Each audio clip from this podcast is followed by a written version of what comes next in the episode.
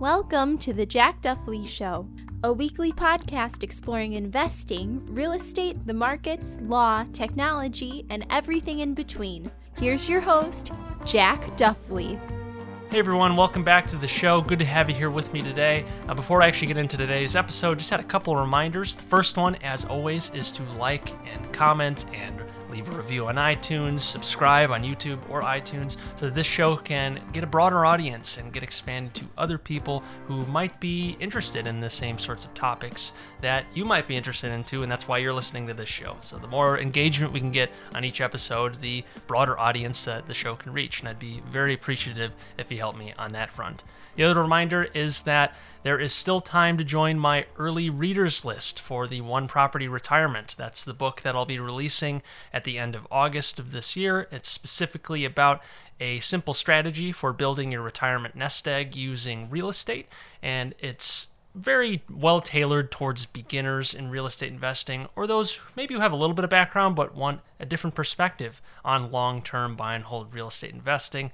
Can really help to get your mind around things and also show you how you can actually get from point A to point B since I break down a lot of the steps for buying a piece of rental property. So definitely check that out if you're at all interested. I'll leave a link in the description below. If you end up joining the early readers list and helping me with the current draft right now and giving me your feedback, you will get a free copy of the final published version when I get around to that in August after I collect all of your valuable feedback. It's definitely, again, if you're interested, check out jackduffley.com slash OPR book. I'll also include the link in the description of this episode. Without further ado, let's get into it.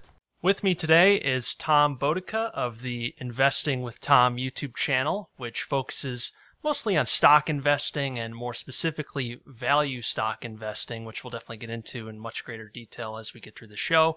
Um, but he actually just reached 10,000 subscribers on YouTube. So definitely congrats to you, Tom. Um, but without further ado, if you just want to tell our listeners a little bit more about yourself and what you're working on right now. Yeah, thanks for that, Jack, and appreciate you having me on. So, um, yeah, like like you say, I, I run a YouTube channel talking all about value investing. So, um, I don't really have a huge finance background or anything like that. I'm sort of just a regular guy working a job who who discovered this sort of interest in in stock market investing. Um, and we were just talking sort of before we started recording. I think the the YouTube channel has been running since sort of late 2018 now, and it's um, been growing fairly steadily. And it's been a um, you know the growth's kind of sped up the last few months, and um, yeah, it's been a great kind of experience so far with trying to lock some lessons into my own head in terms of how I, I sort of think about investing, which is uh, a camera definitely reinforces some of those ideas. You find out whether you know something well when you start talking to a camera pretty quickly. So, um, yeah, that's a bit of my background. I'm based in New Zealand. Um, there's not a whole lot of stock market channels, I don't think, uh, down under. so, um, yeah, we've got a got a nice little niche carved out down here. Yeah, I mean, it's your channel covers a lot of great stuff, but just for our listeners who are maybe unfamiliar, what exactly is value investing and how can someone get started with value investing? Yeah, sure. So value investing is basically the philosophy that when you make an investment, um, often it has a stock market focus, but really it applies to real estate or any any asset that produces cash flow. Um, it's basically all about recognizing how much you think that asset is fundamentally worth based on how much cash it's going to return to you um, over its lifetime and then just trying to pay an appropriate price for that. So um, I, I kind of like to put things in a real estate context, even though I'm often looking at, at public companies, um, just because it, it's a nice analogy and I think a lot of people can kind of relate to it. So it's sort of like looking at a rental property. You know, if if a property is going to bring in say ten thousand dollars a year after all your expenses, um, you're probably not going to pay like a billion dollars for that. That price just just wouldn't make sense at all. Um, but you'd be more than willing to pay like fifty thousand dollars for that. That would be a huge return. So it's essentially trying to apply that mindset to stock market investing, looking at what cash a business produces today. Um, you know what it's likely to produce in the future. Does it have some sort of uh, long-term growth trajectory, or is it a newspaper business that's that's kind of going downhill? um, you know, factoring in all those elements and trying to um, buy businesses at, at attractive prices, essentially.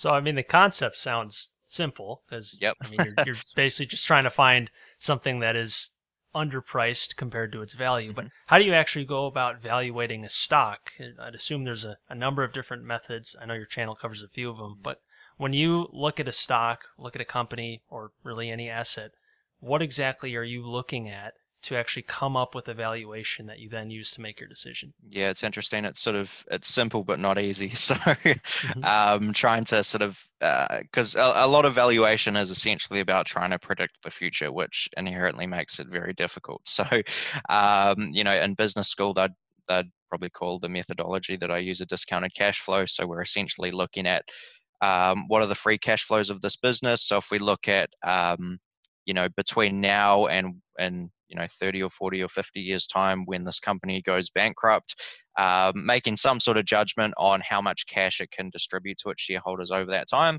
and then sort of discounting that back to today at an appropriate interest rate an appropriate kind of rate of return that you'd like to make on that business. So there's a lot of kind of thinking that or, or, a lot of research that goes into trying to make reasonable estimates on numbers to kind of put into that type of calculation but that's the basic philosophy it's, it's all about what sort of free cash flow can a business generate um, relative to the price you have to pay So really, fundamentally, you're looking at stocks as uh, not so much uh, maybe like a, you're not looking at it as like a speculative investment. You're looking at it as a revenue stream of some sort, and you are making assumptions that wh- whether it be growth or how that revenue stream might change, how safe it is. That's kind of what you're looking at. Is that right? Yeah, for sure. Um, it's it's all about kind of uh, you know if you're about to go and buy a rental property or go and buy a private business in your local town, um, how would you come up with a reasonable price to pay for that? You, you'd be looking at how much cash it's going to return to you. So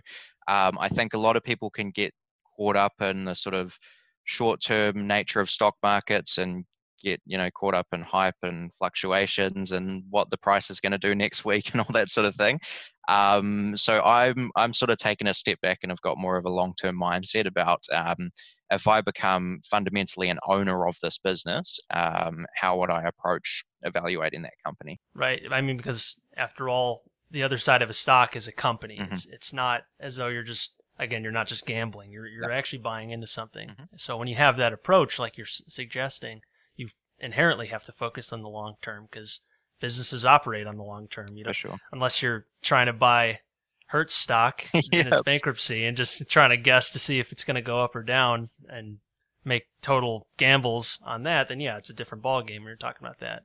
But uh, what kind of are your what are your investing goals then? Are you trying to place a certain amount of money into the market every year? Are you just looking for opportunities? What's kind of your your um, your strategy going into it? Is it just as soon as you see something worth it, you pull the trigger, or do you kind of have uh, a mix of strategies going into something?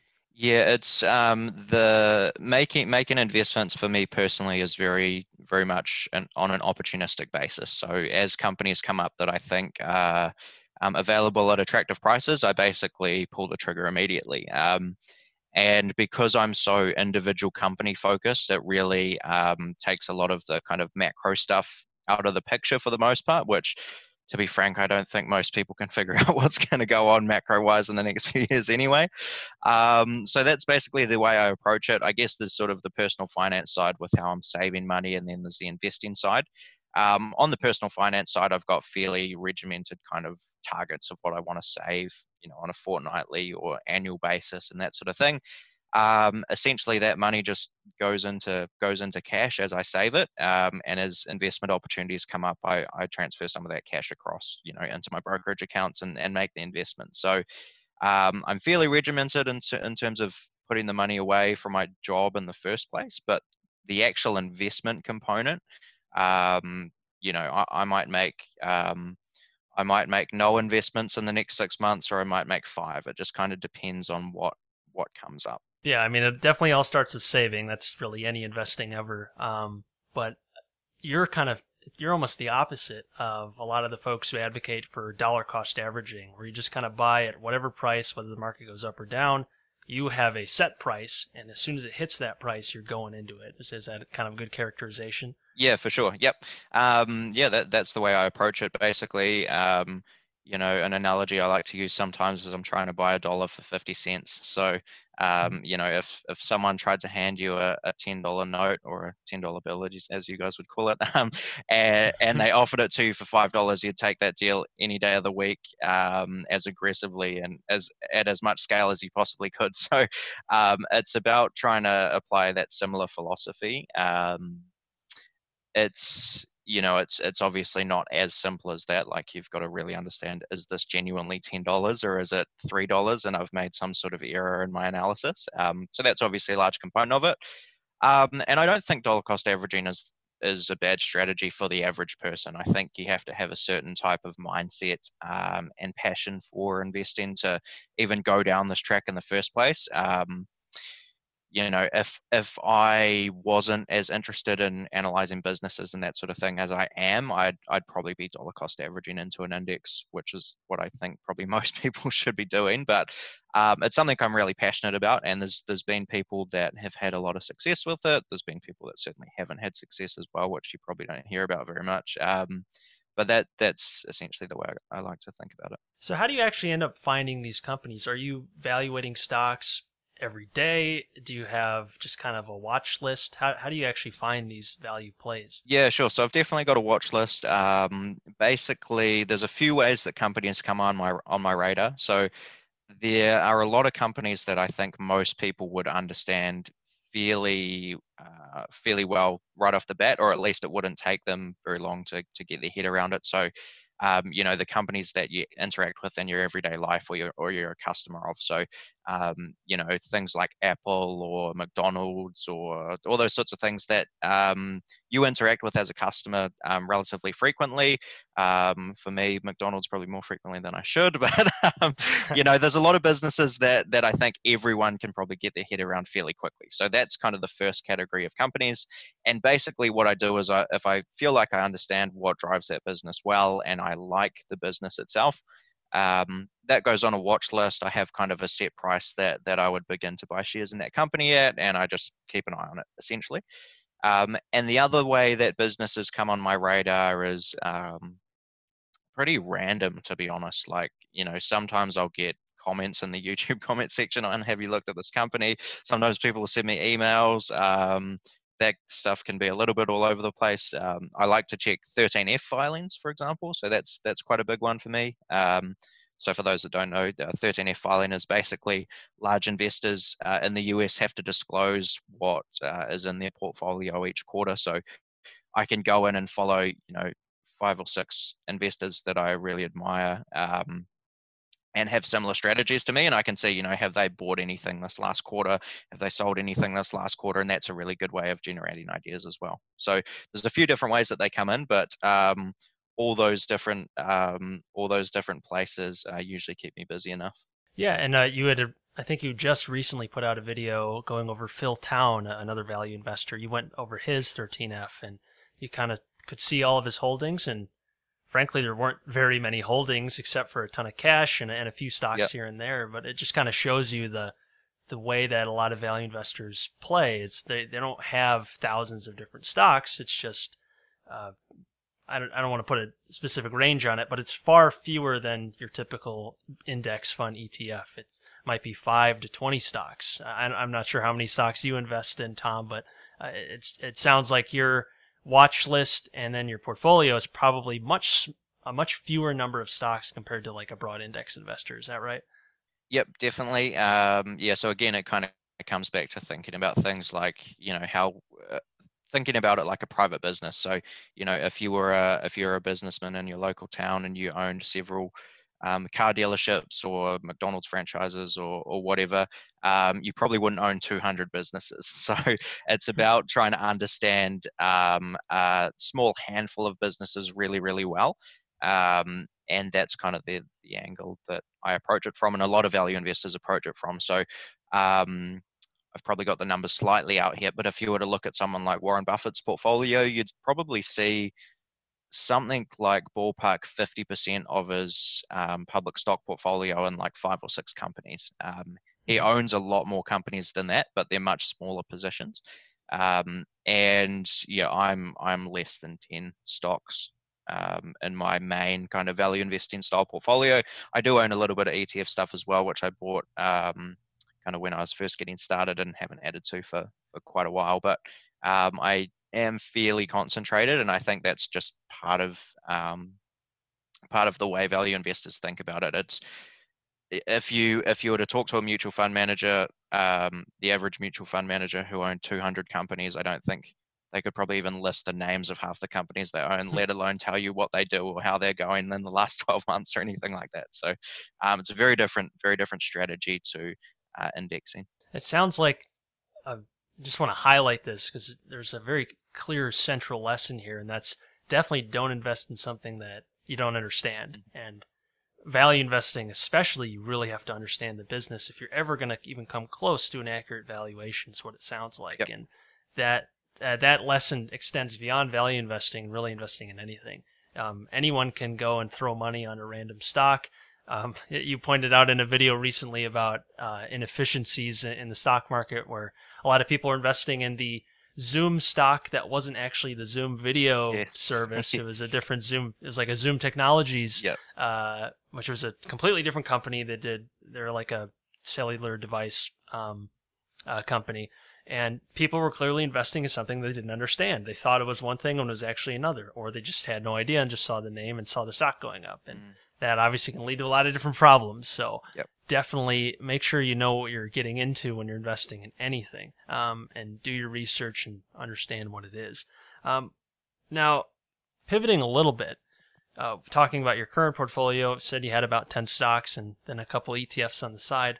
Um, but I know you like a lot of value investors right now are sitting on a lot of cash.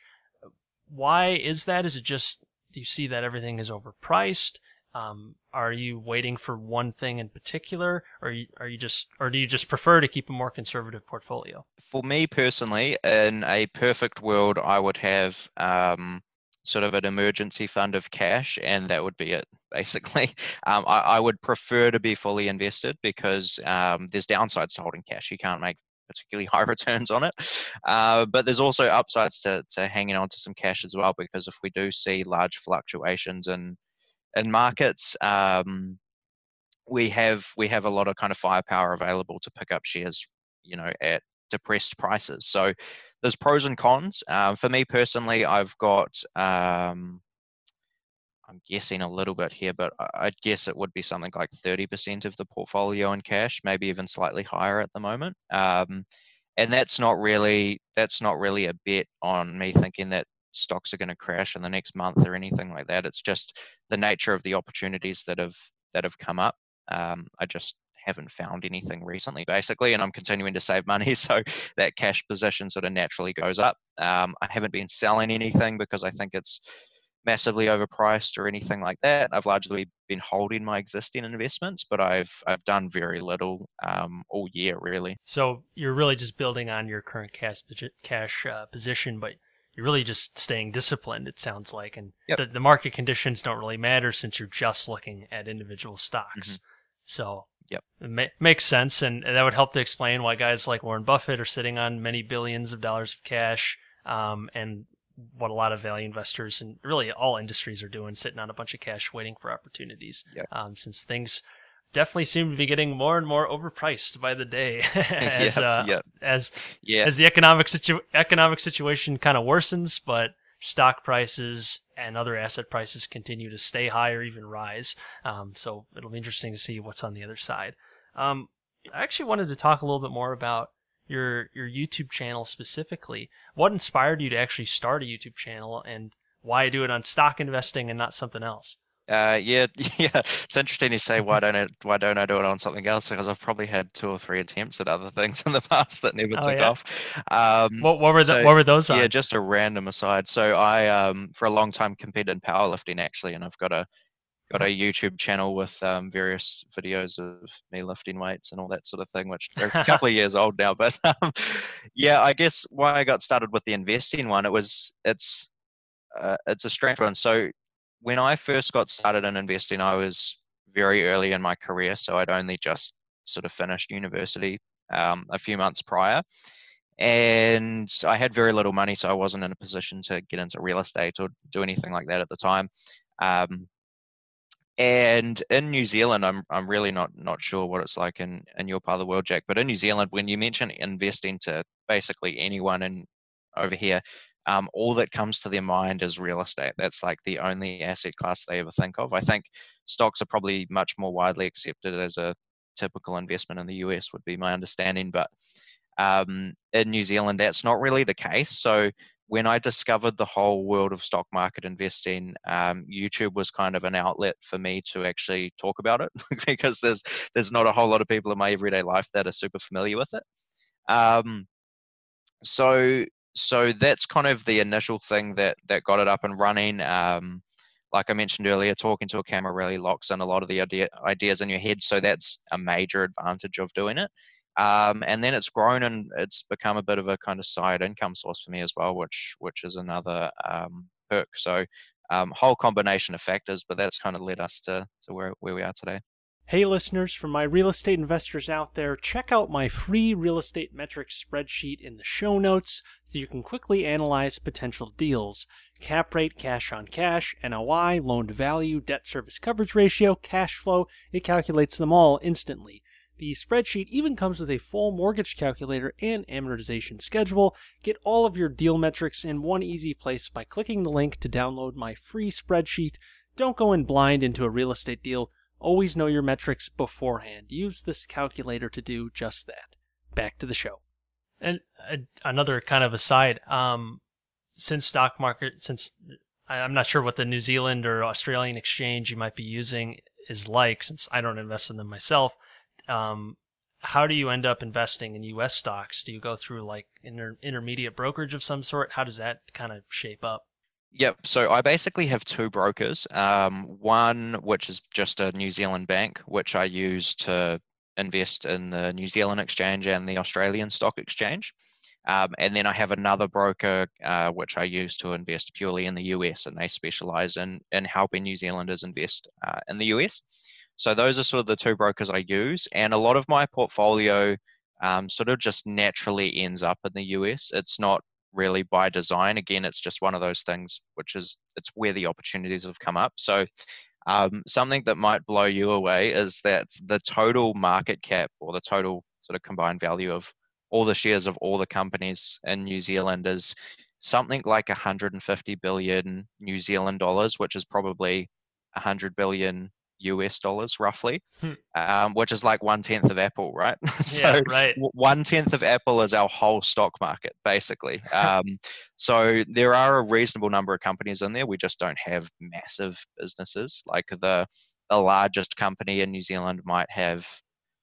I'll try put this in US dollar numbers. Um, might have a six or seven billion dollar market cap. Would be like our largest company. Huh. So yeah, it's minuscule in in the grand scheme of the world, um, which is kind of nice because there's a lot of companies that aren't all that closely followed, and there's more opportunity for them to get mispriced. But there's just so many more businesses over in the US that that I can get my head around, and we have the 13F filings on that, all that sort of thing. So um, yeah, that's sort of just the way it ends up just there happens to be more more opportunities in the U.S. Not necessarily yeah. better always, but just more. So you, yeah. you end up finding more. And sure. uh, would you would you be looking to diversify in, into the famed New Zealand real estate as well, or are you going to try to stick to stocks for the foreseeable future and stocks only? Yeah, I I sort of um, I would love to invest in real estate. It's just again the opportunities haven't come up. Um, I would I would analyze those opportunities ex- exactly like I analyze a stock, basically. Um, so so if if that opportunity did come up, I'd I'd jump all over it. Um, New Zealand has a very very expensive property market right now. Um, people have been saying that for probably 15 years, and it just keeps going up. But it's um, it's we have a very expensive property market. Like um, if I was looking to buy, if I was looking to buy a house in the city where I live, um, the rental yield would be maybe four or five percent on that investment before you pay any sort of expenses. So the the returns just aren't that attractive. I guess the the counter to that is interest rates are very low, so um, potentially it still makes sense, but it's it's hard for me to get across the line with those sorts of numbers. Yeah, and then you're taking on a lot of debt too, which is an added risk. So you need Yes. an even higher return. So unless you're doing leveraged uh, stock investing as it is, which it doesn't sound like here with all the cash sitting on the side. No, definitely Um, not. yeah. Um, though, though there's a lot of folks dabbling in that now with all the all the freely available debt. So yes. got to be got to be careful with whatever you're investing in. Yep. Um, and Tom, before we wrap up, just want to ask, um, same thing I ask every guest.